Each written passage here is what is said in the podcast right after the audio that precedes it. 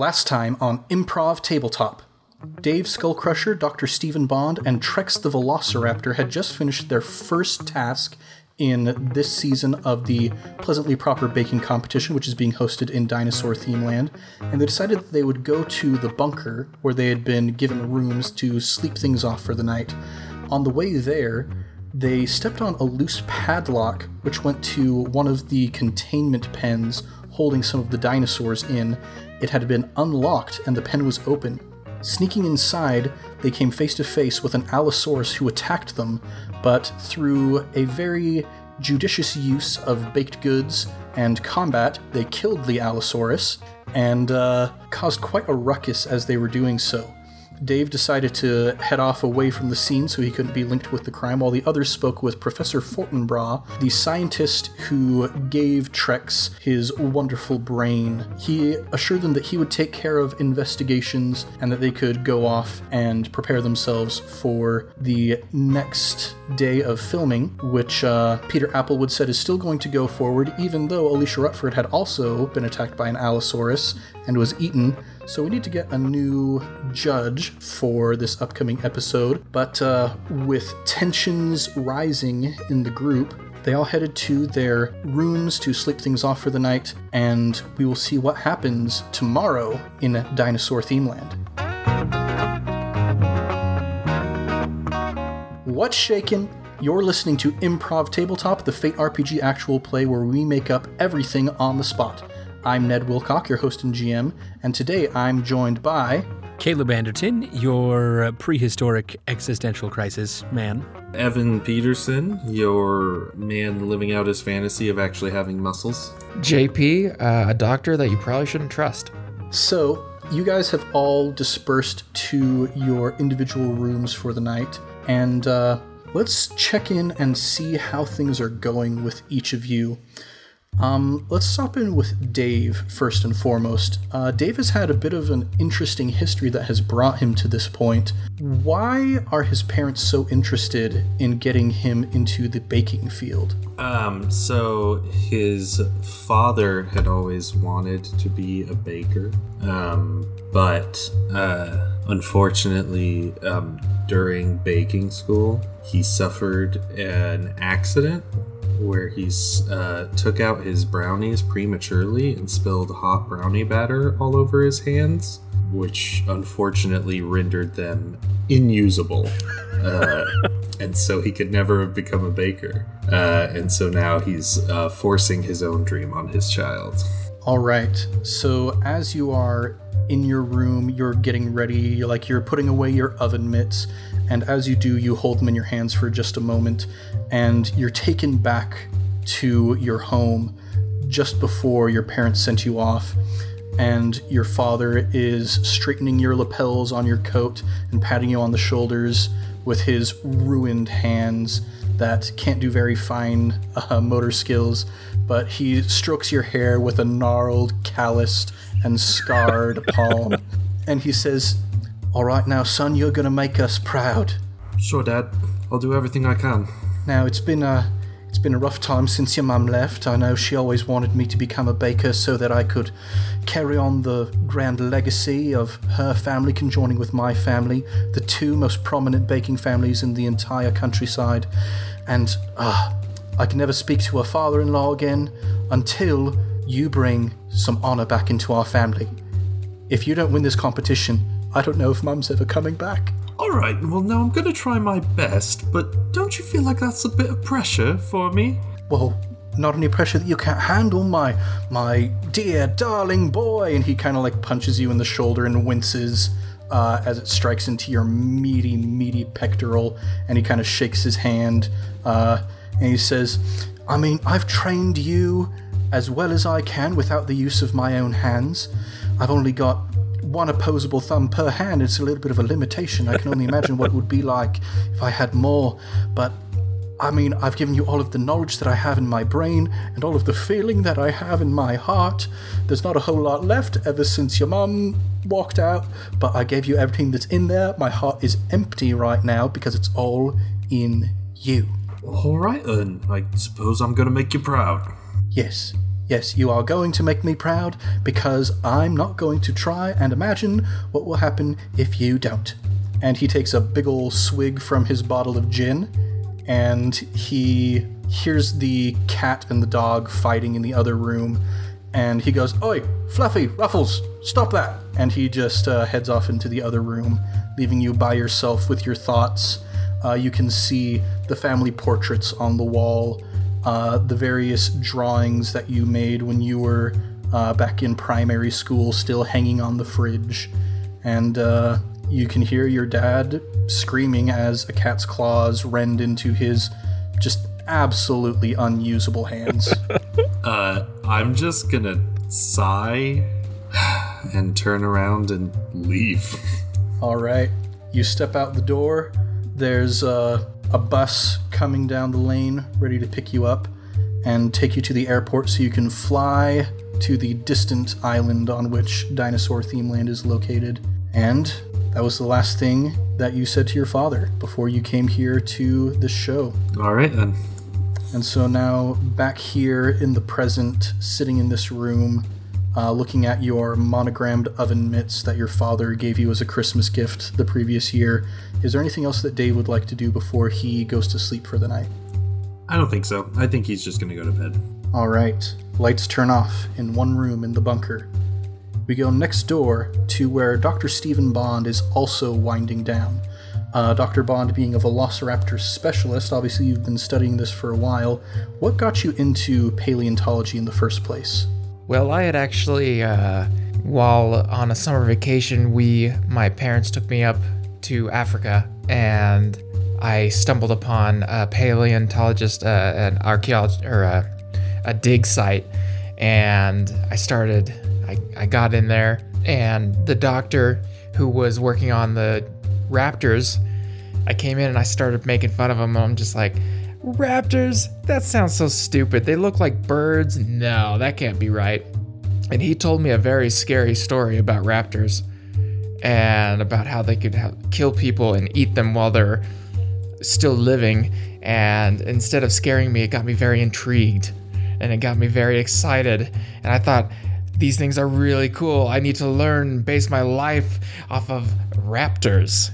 Yeah, I think during the course of this uh, expedition, this professor who you were just following around like an annoying mosquito the entire time began to see your zeal and began to find a desire to nourish that seed and cause it to grow. I think this uh, professor, let's call him Professor Chumbwald, he decided that he was going to finance your education and bring you to the university that he was working for so you could study paleontology under him. And I thank him dearly for that. So let's go to uh, you are a doctor, Stephen Bond. So you have your PhD. It's the day of um, you're going to present your doctoral thesis uh, in front of the board of directors at the university, and uh, a very nervous day for you, of course. But Professor Chumwald is there. He's got uh, a couple of cold ones that he's pulled out of the fridge.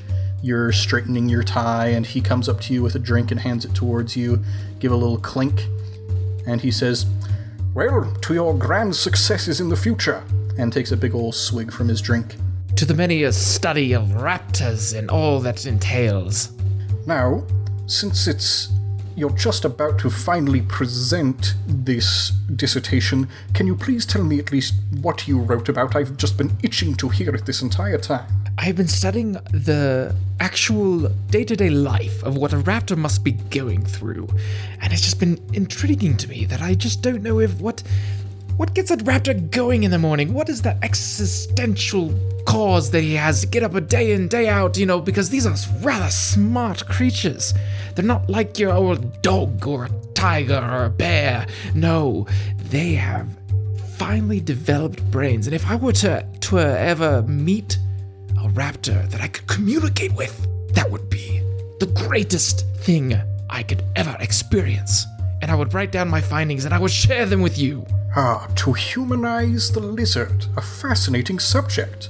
Uh, what have you learned so far? Well, I've learned that they indeed have a taste for rats. I studied that by um, some scientific methods that I don't need to go into detail because they would probably just be boring. But needless to say, that there, um, I've, I've just wanted to figure out for myself if they can taste things, if they can taste the differences between ingredients, and if they could put together something more delectable than just hunting. If they were, to, if twere they were able to um, be presented with ingredients and with cooking utensils and cooking materials, if they would actually put something together. This is an oddly specific conjecture that you've come up with, but I like it. Oh yes, it is very specific. It was very, I don't know. I just kind of woke up one morning and I thought to myself, "Huh, what if a raptor baked me a cake this morning?" Well, you know, I woke up one morning and I thought to myself, what if a raptor had feathers? And everybody laughed at me. I gave my doctoral dissertation about that very subject. They very nearly didn't want me to get my degree, but I pushed through, and where are we now? Everybody believes that raptors had feathers. And soon they will believe that they can bake. I am so incredibly proud of you, Stephen. You are my finest pupil. Ah, that is indeed very, very thankful for that and uh, you went on to give your presentation before the board, and based on the fact that you are currently a doctor, probably went pretty well. And so now here you are in this room, uh, in the room just on the other side of that wall, exactly the raptor that you thought of all of those years ago. What kind of emotions are going through Dr. Bond as he reflects back on these experiences he's had with Professor Chumbwald? Oh, he is just full of excitement and mystery because he's been able to study the raptor that not only has been able to bake, but has been able to feel and and and question his existence and the existence of the morality of his own dinosaurs being hunted. And so so many questions. He's writing this all down because he's going to bring them back and he's going to write himself a great report for the scientist community. And as you're just vigorously writing things down in your journal, you look down on your desk and you can see the last letter that Professor Chumwald handed to you, uh, written on very old parchment in a flowing script, sealed on the back with wax. Uh, Professor Chumwald always was a very archaic sort of gentleman. And you flip it open and read his excitement to hear about this opportunity that you've been given. And uh, his regrets that he's not able to join you because of um, his condition that is keeping him bound to his home, uh, but eager to hear back your report about the things that you're learning from this experience. And uh, as you reflect on this, you finish writing up uh, the rest of your thoughts from today in your journal. Uh, anything else that Professor Bond wants to do before he retires for the night? Not knowing how thick these walls actually are, he's gonna get uh, glass and he's gonna put it to the wall and kind of have his ear against it, see if he can hear anything. Yeah, roll a clever check to see how well you can hear what's going on on the other side. One. One. All right. The walls are a little thick, but you can still catch just a little bit of noise on the other side. It seems that Trex is uh, a little bit agitated right now. And uh, in fact, Trex, you being on the other side of this wall, all kind of full of your existential dread, uh, what is going through Trex's mind and heart right now? My heart is heavy and conflicted. I have seen my own fellow reptiles and spoken to them with my now enlightened mind and heard them and their thoughts for what they are. And I don't like it. I don't like how we are keeping them in cages while I get to go free simply because my own brain was rearranged slightly so that I can communicate a bit better than they can. There's no difference, really. I'm saying all this out loud to myself, pacing back and forth. And uh, as you're contemplating upon this, uh, we've established that Trex doesn't have a great memory. Uh, there are a lot of gaps in uh, his memory. But what are some of your earliest recollections of your experiences with Professor Fortinbras? I remember him as an individual who would often come in and visit me nearly every day. In fact, he was the one who did most of the caretaking as well as the experimentation, and it's not like it all happened at once. The rearranging of the brain took some time. I remember gradually gaining intelligence and understanding as he came in and did his administrations. I would take a nap and I would wake up and I would understand the world around me a little bit more and see Dr. Fortinbras there, thinking, considering, studying me. And I wondered what he was thinking. And uh, let's flash back to one such occasion. Uh, you've been in your little flat that he's built for you within the research facility.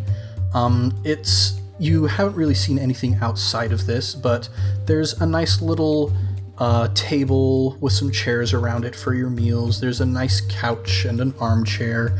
Uh, there's a television on the wall so you can uh, watch things, a massive bookshelf so you can expand your mind, and of course, a very large kitchen, well equipped with ingredients. And uh, you hear a nice, polite little knock on the door. Oh, uh, yes, one, one moment, coming. And I walk over to the door and open it up.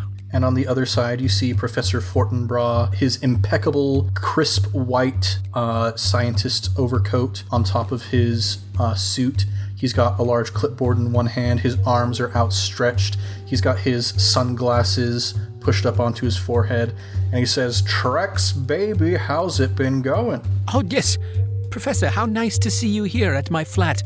I, I wasn't expecting you. I'm sorry, I, I haven't cleaned up. I have uh, some some books I've been trying to read, and I, I sort of shove the copy of like See Jane Run and whatnot underneath the couch. And he says, Oh, I am just so glad to hear that. Would you mind if I come and visit with you for a little bit? Uh, yes, by all means, come come in. Come in, please. All right, go ahead and roll a clever check to see if you can recover a potential lost bit of information about this moment. That is a three. A three, all right, pretty decent.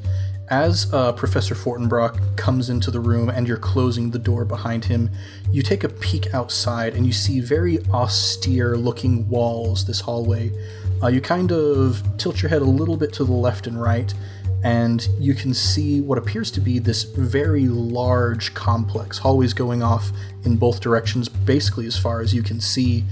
And occasionally, like off in the distance, you'll see a couple people walking back and forth, uh, carrying various apparatuses. And you think you see another reptile down there for just a moment. Um, but then Professor Fortinbras says, "Oh my, you! This smells absolutely delectable. Tell me about this fantastic dish." Oh, yes, yes, uh, this is rat pot pie. I, uh, yeah. and he uh, has a piece of it that he was about to put in his mouth, and he pauses with it just inches away, and he says, "That sounds, that sounds just so." Trex, you are amazing, and he puts it back down into the pie. Yes, th- there's plenty. You you may eat some if you'd like, but if you're not hungry, I understand you. You usually eat uh, right after, you know, our research sessions, so I understand. Yes, yes, yes, indeed. Uh, now, Trex, you are a lizard, of course. I want. I'm going to say some words to you, and I want to get just your gut reaction. And he pulls out the clipboard and a nice pen. He clicks it and prepares to write. Uh, go ahead and roll a clever check to see if you can pick up another potential missing bit of your memory. That's a zero this time. A zero. Uh, you try to scan a little bit of the information on the clipboard, but you miss it. Uh, you weren't able to catch it quite quickly enough. Uh, but he sits down across the coffee table from you in the armchair. You're seated on the couch. And uh, he has a list of words. He starts reading towards you, and he says, All right, just your gut reaction. Compassion. Uh, people. And he scribbles something down on the clipboard. Dismemberment. Food. Food, food. Baking. Bacon. Baking with bacon. Rats. More food. Delicious. Purpose of life. What? Uh, the purpose of life. What is just your gut reaction? I don't. I don't even believe I understand those words. And uh, there's a little bit of a disappointed frown that crosses his face, and he says, That's all right, Trex, that's all right.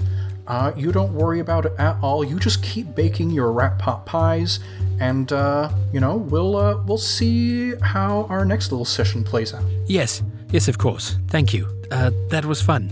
Let's do it again sometime. Yes, of course. And he sets the clipboard down beside him and kneels up and places his hands on your face, uh, much like he did in the last episode. And he just says, Now remember, Trex, you are my magnum opus. You are the finest of my works. You are my one and my only. Thank you. You too. And he gives you another little kiss on the snout, and he stands up and opens the door, gives you a little wave, and closes it behind himself. Uh, after I make sure he's gone, I go over to my pile of books and I sift through the the small readers and I pull out my big old dictionary and start looking up those words. All right. Uh, you get to, you know, you start with compassion, and based on what you're reading, um, you get a sense, okay, I gave a pretty good answer for that one. The other ones you're feeling a little good about. Dismemberment, the fact that you responded with food so quickly makes you a little bit uncomfortable. And you eventually get to the word life, and you're scanning over the definition, and uh, it's pretty bland. It's defined as the condition that distinguishes animals and plants from inorganic matter, including the capacity for growth, reproduction, functional activity, and continual change preceding death. How dry. Yeah, you you're looking over this and it's just not quite connecting for some reason. You got you feel like there's got to be something more to life than just growth and functional activity and change preceding death. What about the word purpose? you go ahead and you flip a little bit further in the dictionary to the word purpose, and it says the reason for which something is done or created, or for which something exists. Why do I exist? And we come back now to the present. Trex pacing back and forth with agitation in his room, and that question comes back to your mind. You reflected on it so many times since then. Why do I exist? Is there anything that strikes Trex in this moment? There must be more than simply existing to exist. To only grow and maybe change sometimes until we die? That's terrible. What do those other dinosaurs want?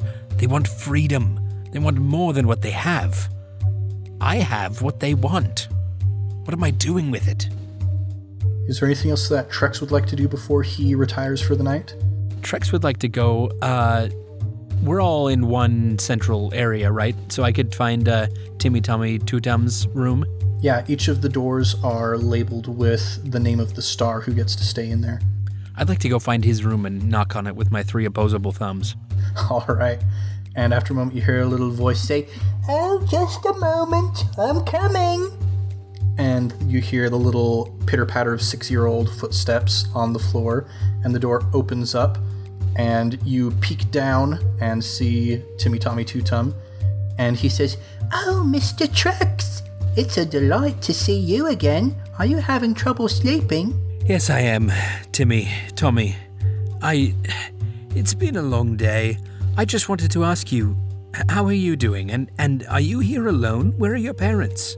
He says, Oh, my parents are back at home. They couldn't afford to come to Dinosaur Themeland. They said that if I was able to win that prize money, then they might be able to help me get a bit of a nicer situation. And he, uh, as he's saying this, you look down at his uh, kind of ragged flannel pajamas that he's wearing. They, of course, have dinosaurs all over them, but uh, there's a hole in one of the knees, and a couple of the buttons are missing.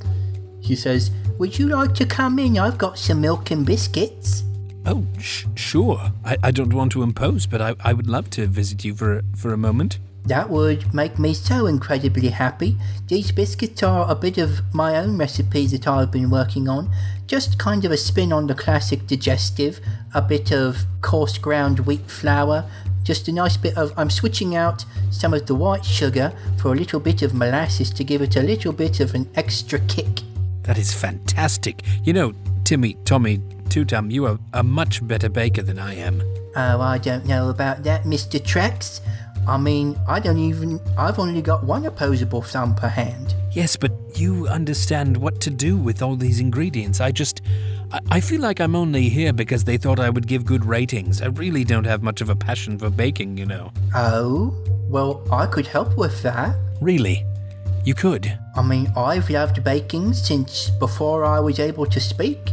My parents told me that the day after I came home from the hospital, I picked up a whisk and made myself a nice little meringue. That's amazing. You're like some kind of prodigy. oh, well, I don't know if I'd say that, but if you're interested in maybe working on a couple projects together, I would be more than happy to help you out, Mr. Trex. I would like that, Timmy Tommy. And uh, he shares some of his biscuits with you, and he says, You seem troubled, Mr. Trex. I just.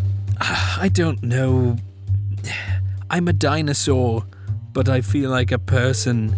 But I feel like other dinosaurs probably feel like people too. We just can't understand them like you can understand me. And I just really. I want to know my purpose in life, and I want to know their purpose and how they. Why are they in cages and I'm not? It just seems unfair. And after you've finished this, uh, you look up at Tommy, and he's staring at you with some concern in his eyes. And he goes over to the fridge, and he says, Uh, this was in here when I got here, but I don't think I should be drinking it. and he pulls out uh, a bottle of vodka and puts it on the table. and says, If you want that, then go ahead. Um, but I want you to know that I think you do belong here. You've got a lot of heart, Mr. Trex. Uh, I will wrap my raptor lips around the neck of the bottle and just like upend it and do the the neck thing that you know uh, birds and lizards and whatnot will do and just chug it all down. And you know what? The bottle's going too. I'll just eat the bottle. Oh my gosh. Uh, wow, what do we roll for that? Roll a, roll a forceful check, I guess. That is a flat zero. Okay, yeah. Um, I don't think Trex has ever had alcohol before this moment. Um, and it just, wow, the effects are pretty intense. Um, yeah, you start see you're like looking over at Timmy Tommy, and suddenly there's two of him, and they're both staring at you with great concern in their eyes. Timmy, Tommy, two two tums? And he says, Uh, Mr. Trex, I think you've had enough existential crisis for one night. Let's get you back to bed. All right, thank you. I think I'll go lie down. Thank you, Timmy, Tommy, son. Yeah. and uh, he pulls the covers up to your neck, And he says, Well, you rest well because we've got a big competition ahead of us. That's right. Thank you. Good night. and the door closes. Uh, Dr. Bond, you hear this all from the other side with your glass up against the wall. Any thoughts that Dr. Bond has after all of this transpires? So we didn't hear everything that was going on. Well, he he's excited to ask what happened the day before. He's excited because he knows that there's something was going on, but he doesn't know exactly what it was. All right. So, with that excitement, Dr. Bond gets under the covers, and another light goes off in the bunker. And bright and early the next morning, your alarms go off. Uh, you head out to the main area. There's more craft services there. Uh, there's some bowls of cream of wheat laid out, and they've got various types of fruit sprinkled on the top. Uh, there's a nice, just big old table full of coffee, and all of the stagehands are there drinking as much as they possibly can. Um, and you open up the doors, and Dr. Bond, your room is in the middle of Trex's and Dave's, and you all walk out kind of at the same time. Trex and Dave, you make eyes, and Dr. Bond, you're just kind of stuck there in the middle. Uh, yeah, you have a bit of time before you have to be ready to go on set. Uh, is there anything that you guys would like to do before that moment? So I rush up to Trex and I say, Good morning, Trex. How was your sleep last night? My goodness, Doctor, you're very loud. Oh, I've been told that a lot too. And I start clapping a little bit. and um, I say, So, um, quick question. Are you. Are, are you a fan of Shakespeare? I, uh, I've tried reading the condensed ones. Um, I, in fact, I did go to see a play put on one time. Um, in fact, it was one of Shakespeare's plays, even. It was uh, The Tempest, and I quite liked it. Because I was just, I, I, I could hear you last night, and you just sounded like you were reciting a soliloquy or something, and then I was very like, oh, he can act as well. What is the limits to what this creature can do? Oh, I, I, I don't know about that. I was just thinking out loud and very. I'm trying though. I decided. I. I don't know what's going on. I don't know what my place is here, but I'm going to try harder anyway. I even put this necktie on. See? And you see a nice little uh maroon necktie dangling on Trex's scaly neck. Oh, a double Windsor knot. You are fancy. Yes, the the three opposable thumbs. It's it's tying knots is quite easy actually. Uh, real quick, Dr. Bond, as you're looking at this double Windsor knot, go ahead and roll a roll either a careful check or a clever check. Three. Three, all right. You can see uh, just above where the knot is, uh, sort of in the center of the throat, almost where you might expect to see um, the tag of a dog's collar. There's a little metal disc that has been implanted into Trex's throat, and you look and you see um, on it are engraved TR-3X. Interesting. Well, shall we have some breakfast? Oh, yes. Uh, y- yes. Let's. I like bacon. Well, then bacon it shall be. Let's go see what they've cooked up for us. And as you guys go walking over to the table, uh, once again, Trex and Dave, you kind of catch eyes as Trex and Dr. Bond are walking past. I'd like to keep near Trex, and anything he reaches for for breakfast, I'm gonna grab first. All right. so you get to the table, and indeed, there is just this massive platter heaping with bacon. Uh, Trex, you go to reach for some. Uh, let's have Trex and Dave roll opposed quick checks. That's a two. I also got a two. Ooh, snap. So you reach out and you grab the same piece of bacon at the same time, and your heads whip towards each other, and you catch eyes once more, still both holding this one piece of bacon. Good morning, Dave. Good morning, Trex. I see you wanting bacon as well. Yeah, but um, you can have this one, and I'll flick it in his direction. Well, thank you. And I'll reach down and pick up the entire platter. And uh, you notice as you pick it up, there was one of the uh, production assistants who was reaching for a piece of bacon, and they're like, "Oh, nope, yep, you're, you're the star, Mister Skullcrusher," and just heads over to one of the other tables. And I'll uh, walk to a table and set it down. And I'd also like to see is there any type of like large bowl in the area? Yeah, there is, in fact, uh, a pretty large bowl that's full of various wrapped sundries. There's Pop Tarts in there, there's granola bars, uh, just all kind of filling this large serving bowl. I'd like to dump those out. Take the serving bowl and grab like eight bowls of uh, cream of wheat and uh, empty them all into it into this one big bowl and then just like start piling fruit on top of it creating just this massive fruit cream of wheat bowl to have with my full platter of bacon This is like my cousin that would eat cereal in a mixing bowl growing up. Yeah, you sit down with your massive meal. Uh, Trex and Dr. Bond, uh, there's still a decent amount of stuff for you to pick up. As you're finishing your breakfasts, you notice that, uh, well, you finish gathering all of your items onto your trays, and you see the only seats left that are available are at the same table as Dave.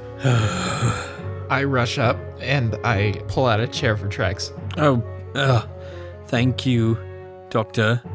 And I will sit in the chair, careful to uh, get my tail to go right into the nice hole at the back of the folding chair, sticking through. As you as he sits down i say oh doctor nice to have you here would you like any bacon stare at trex humans only Uh, I do like bacon, but humans only? I, I, I, th- I believe we're above that, Dave. Oh, this is a special tray, and I am not taking my eyes off of Trex. The dinosaurs get rats later. Oh, did you like rats? What are you going to do, Dave? Punch me in the face and kill me? Like you did the Allosaurus? Hey, I wasn't even there. I don't know what you're talking about. As tensions are beginning to rise, uh, the fourth table at the chair slides open, and Peter Applewood sits down next to you, and he's just got a big old stack of pancakes in front of him, and uh, he looks completely exhausted. And he says, Hello then, blokes. Uh, did you sleep well? We got a big day ahead of us. Quite well, thank you, Peter. And he starts digging into his pancakes. And he says, You know, I never thought that I'd be, uh. Well, I'm sitting here at a table with one half of my contestants, only one of which cares about baking. Never thought that'd happen. But strange where life takes us now, innit? And he just shoves this big old piece of pancake into his mouth. Peter, I, I actually care about baking quite a lot. Oh, um, well, my apologies, Trex. Um, I don't know, I'm just. It's been an interesting time. Trex, he actually said baking, not bacon. I know you get those things confused. You are insufferable. And Peter's just looking back and forth between you slowly, another piece of pancake into his mouth.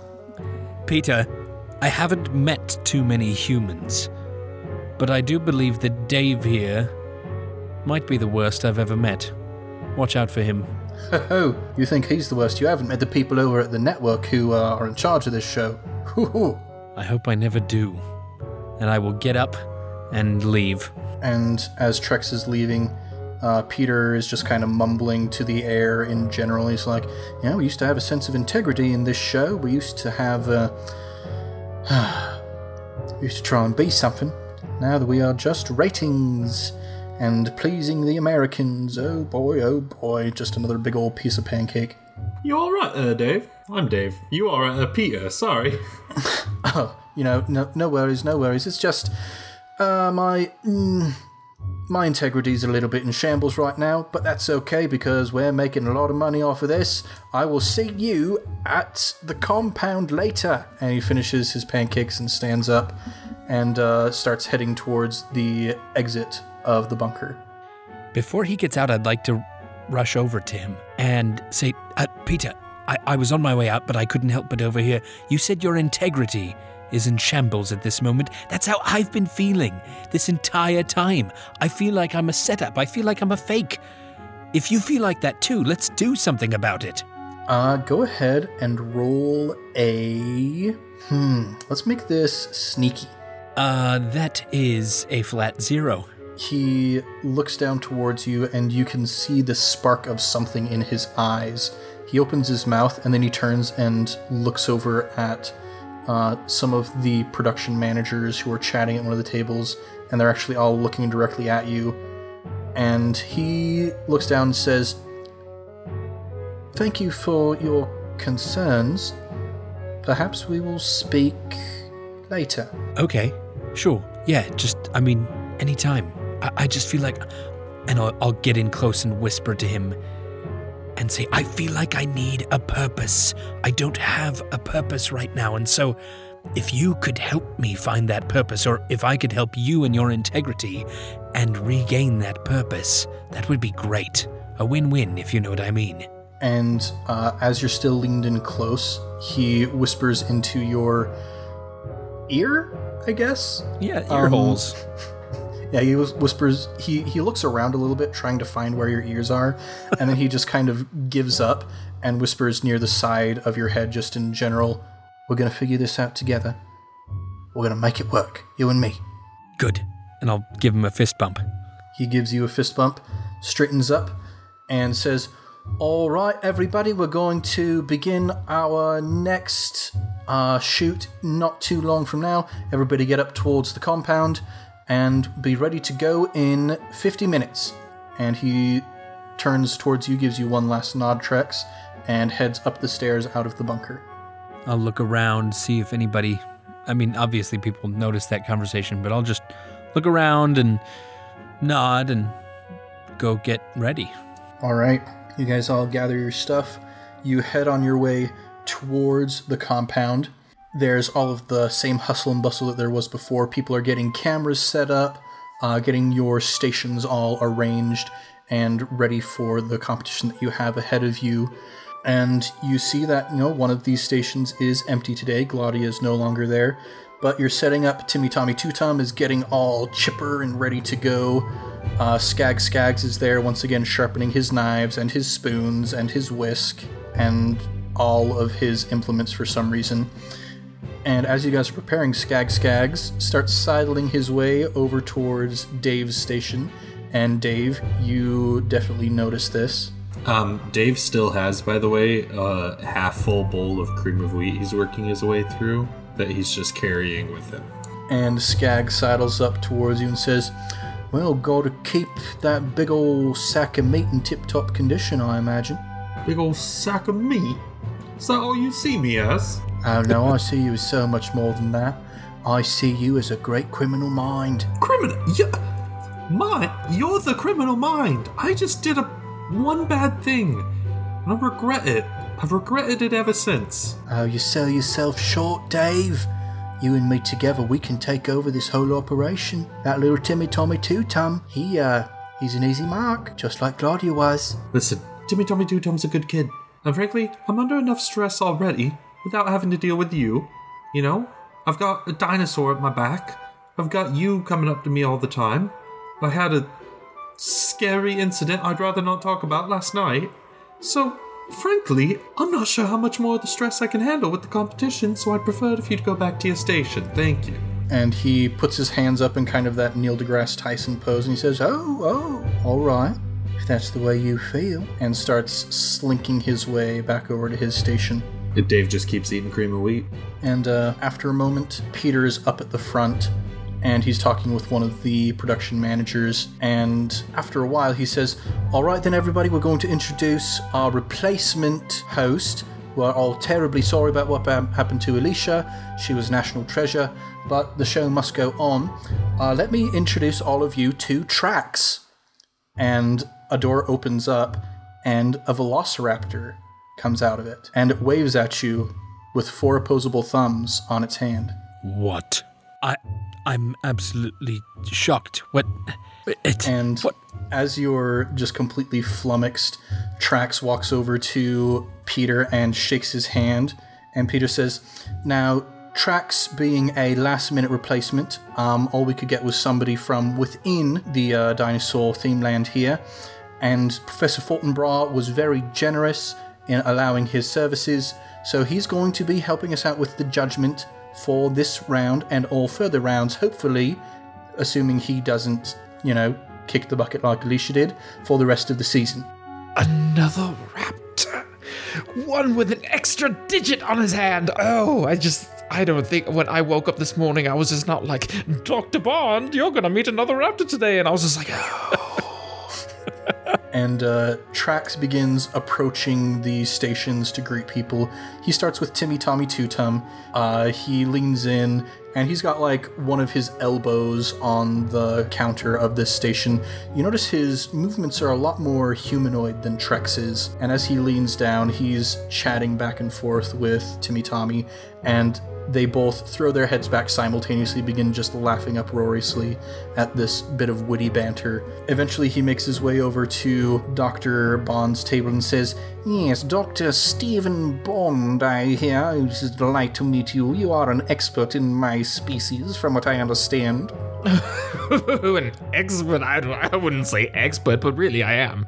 Um, I, I'm just. This is. This is. This is very, very nice to meet you, sir. And you as well, you are. It is just such a delight to meet someone who is so interested in me. Yes. Uh, go ahead and roll either a careful check or a clever check. Four. Four. Uh, you're thinking about something. You're like, wait a second. Trex TR-3X, three digits. You look closer at that same spot on Trax's throat, and you see that same little metal disc TR-4X. Oh my. That is very intriguing. Yes, I am a very intriguing person, am I not? Well, I am just absolutely elated to see how you do in this competition. uh, I'll, I, I wouldn't put too much on my cooking, but sometime maybe after the show we should have a good sit and a good chat and over maybe some tea and rats. Uh, do you like tea? Yes, of Of course, we can have a lovely bit of banter. Some people call me the Archduke of Banterbury. A sense of humor. Didn't know raptors had that. oh, yes, not all of us do. And as he says that, he actually kind of glances slowly over towards Trex. And he says, Ah, a delight to meet you, but I really must introduce myself to the other contestants now. Uh, uh, of, of course, of course. Um, y- yes, go ahead. And he starts moving as if he's going to go to Trex's station. Uh, gives a little sidelong glance and then steps past towards Dave's station. And he says, Dave Skull Crusher, a fine blend of human brawn and baking prowess. I have been watching you very interestedly. Uh, Dave looks like noticeably almost twitchy. He's just like hugging his bowl, looking around, and just like, Have you? What have you? What? You've been watching? How long have you been sentient? Oh, well, not too incredibly long, but I have been watching. I got a, uh, oh goodness, what's the term I'm looking for? A closed circuit sort of broadcast into my own personal flat, and you uh, appeared to bake quite a lovely kouign-amann yesterday, and I am just. mm, absolutely stoked, I think they say in your profession, to see what you come up with today. All right, sure. I'm just sorry if I seem forward. I've got a lot on my mind, a lot of pressure riding on me to win the competition. I'm sure that you do have a lot of pressure, a lot on your mind. I was watching you very closely, you see. I was watching you very, very, very, very closely yesterday during the competition. I know what you did, Dave Skullcrusher. And and he just he freezes, mouth agape with a spoonful of cream of wheat halfway to it. You saw me. But don't you worry. Don't you worry at all. Your secret is safe with me because this tension is delicious. Mm. All right, all right, and just all right. Yeah, that's all right. All right, that's yeah, that's all right. All right. It's all right. It's all it's all right. You just chillax a little bit. We don't have a well, we're not going to begin the next round for a few more minutes yet, and I really must introduce myself to the rest of the competition. And he appears over at Trex's station, gives a little sign and an eye roll, and trots up to Trex and says, Well, well, well, Trex himself, how are you, my fine bloke? I'm doing all right. It's uh, very nice to meet you, Trax. I was unaware that that there was another raptor. I- I'm assuming that you also are acquainted with Dr. Fortinbras? Oh, Dr. Fortinbras is just the finest of all gentlemen, is he not? Yes, he is. And I knew him first. Ah, well. How much do you remember of those early days? Because let me tell you, my memory is flawless. I remember plenty. Enough. Lots of things. None of it's fuzzy. Oh, I am absolutely certain of that, my dear boy. And he reaches out with his four opposable thumbed hand and pats it on your shoulder. Did he did he graft a new one onto you? That's not natural. Nothing about this is natural now, is it? Trex's jaw just hangs open. He's stammering a little bit, just flabbergasted and dumbfounded. Oh, well, I do believe it is about time to begin the next round of the competition. Do enjoy yourself, Trex. Dave, Dr. Bond, I will be speaking to you later. and he gives a wave, kind of one of those, uh, where each of the fingers moves individually, that kind of wave, but it's very disturbing because they're all opposable thumbs. Um, he heads back up to the front. Uh, Peter, at that point, turns to all the production assistants and signals that he's ready. And he says, All right, everybody, let's get rolling. And he turns towards all of you and says, Welcome back, everybody, to day two of this season's competition. Now, we were very sad to let Claudia Chittenden Cholmondeley go yesterday, but we are very happy at the performance of all of you who are still here, especially Timmy Tommy Two Tum, yesterday's star baker. Today's competition, and as he's speaking, uh, all of you go ahead and roll a clever check. Plus four for Trex. Plus four for Dave. Oh, well, well. Plus two for Dr. Bond. All right. So, all of you, you're listening to the spiel that Peter is giving, and Dr. Bond, you're a little bit more involved, but Trex and Dave, you two are like absolutely freaked out by Trex. You don't want to let this guy out of your sight because there's something weird going on with this guy. And as Peter is beginning to explain uh, the terms of the competition, you see Trax kind of sidle over towards the plexiglass wall that is containing the dinosaurs on the other side. He goes up to it as if he's just kind of peering through, but you see him just very subtly reach over with one of his claws and grab a lever and pull it down. And as he does, you hear a mechanical sort of movement noise as if a motor has been activated.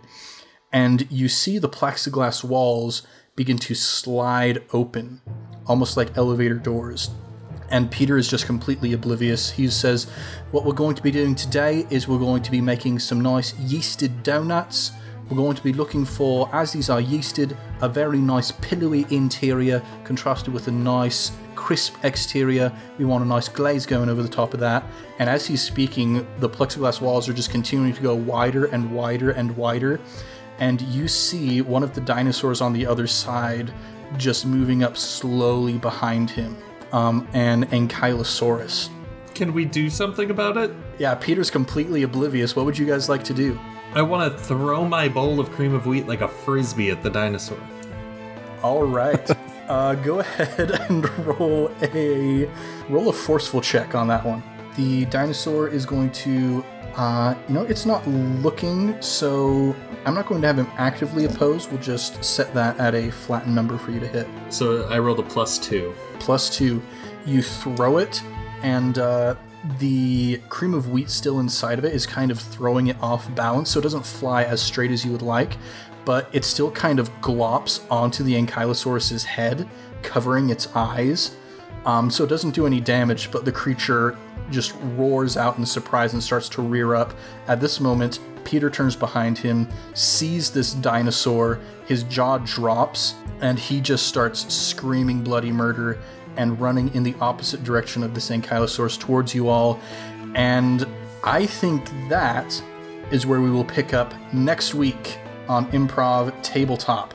Oh boy. Thanks for listening to Improv Tabletop. We'll be back next week with more adventures in the world of Jurassic Bake Off. Uh, if you want more, go ahead and subscribe and maybe even give us a review. We'd be, in the words of Claudia Chittenden Cholmondeley, chuffed as chuff. Uh, we're also on Twitter at Improv Tabletop. If you'd like to suggest either a setting for us to play in or an aspect for one of our characters to use, tweet about us using hashtag ImpTabSetting or hashtag ImpTabAspect. That's ImpTab, I M P T A B. Uh, let's do a round of plugs. So, uh, as always, our sister podcast, iCast Fireball, is moving forward quite well. I'm very happy with the momentum that we've got. Uh, if you want to hear me play a precocious lizard person, then that's the place to go. Uh, in addition to that, uh, I am going to be selling all of my own personal books. Uh, I've got way too many of them. Every time I move, it's just like half of the moving van is full of essential living stuff, and the other half of it is just full of books. Um, most of them are from like second grade, so I've got a lot of uh, like Time Warp Trio. I've got a lot of Captain Underpants, um, various stuff.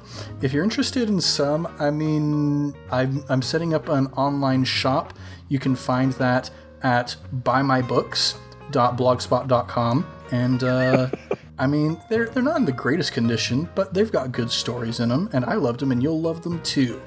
So that's all I've got. Uh, Caleb, do you have anything that you would like to promote? Yes. Uh, you guys, No King, No Country, my latest audiobook is very, very quickly uh, coming to its close, at least on my end. And that should be available around Christmas. So if you're into audiobooks and you'd like to hear me read one, uh, go to Audible or iTunes or Amazon and pick up No King, No Country sometime around Christmas. It's by Wayne Grant. Right on, right on. Uh, Evan, anything that you would like to promote? Uh, so luckily for you all, I was able to make it to this recording. Um, I was discovered in my ice block in Albania by one of my avid followers, um, which was good for scheduling because I had to fly back and it was a big thing. But I made it. Um, if you'd like to see my next one, I will actually just be live streaming it, so you don't have to come with me. But uh, I'm coating myself in honey and walking through a field of beehives in Hawaii. So you can find that on uh, YouTube. I've got a, a YouTube channel, uh, Evan Peterson Art. Check it out. Right on, right on. Uh, hope I'm I'm really concerned about the fact that you keep doing performance art pieces that might result in your death.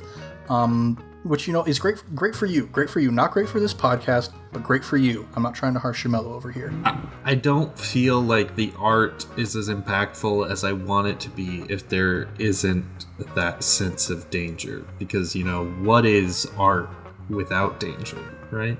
It's true. This is all so safe. And the stuff that you're doing is really it's moving because of the danger. Yeah and you know now i contemplate it there's a wonderful quote from danny devito the artist must suffer for the art that's why it's called painting That's that's exactly that's my exact philosophy. And thank you for introducing me to that quote. no problem uh, so yeah we'll be excited to see how that goes uh, jp what you got going on Oh, you know, just uh, catfishing trolls on the internet. That's about it. All right. okay, well, best of luck with that. Uh, thanks for joining us here in the world of Jurassic Bake Off. I'm Ned Wilcock, your host and GM, and I've been joined by. Caleb Anderton, your raptor who is inferior? Uh, Evan Peterson, who's slowly unraveling at the seams. And JP with the doctor that, you know, probably is pretty legit. Much love and stuff. We'll catch you next week on Improv Tabletop. Thank you.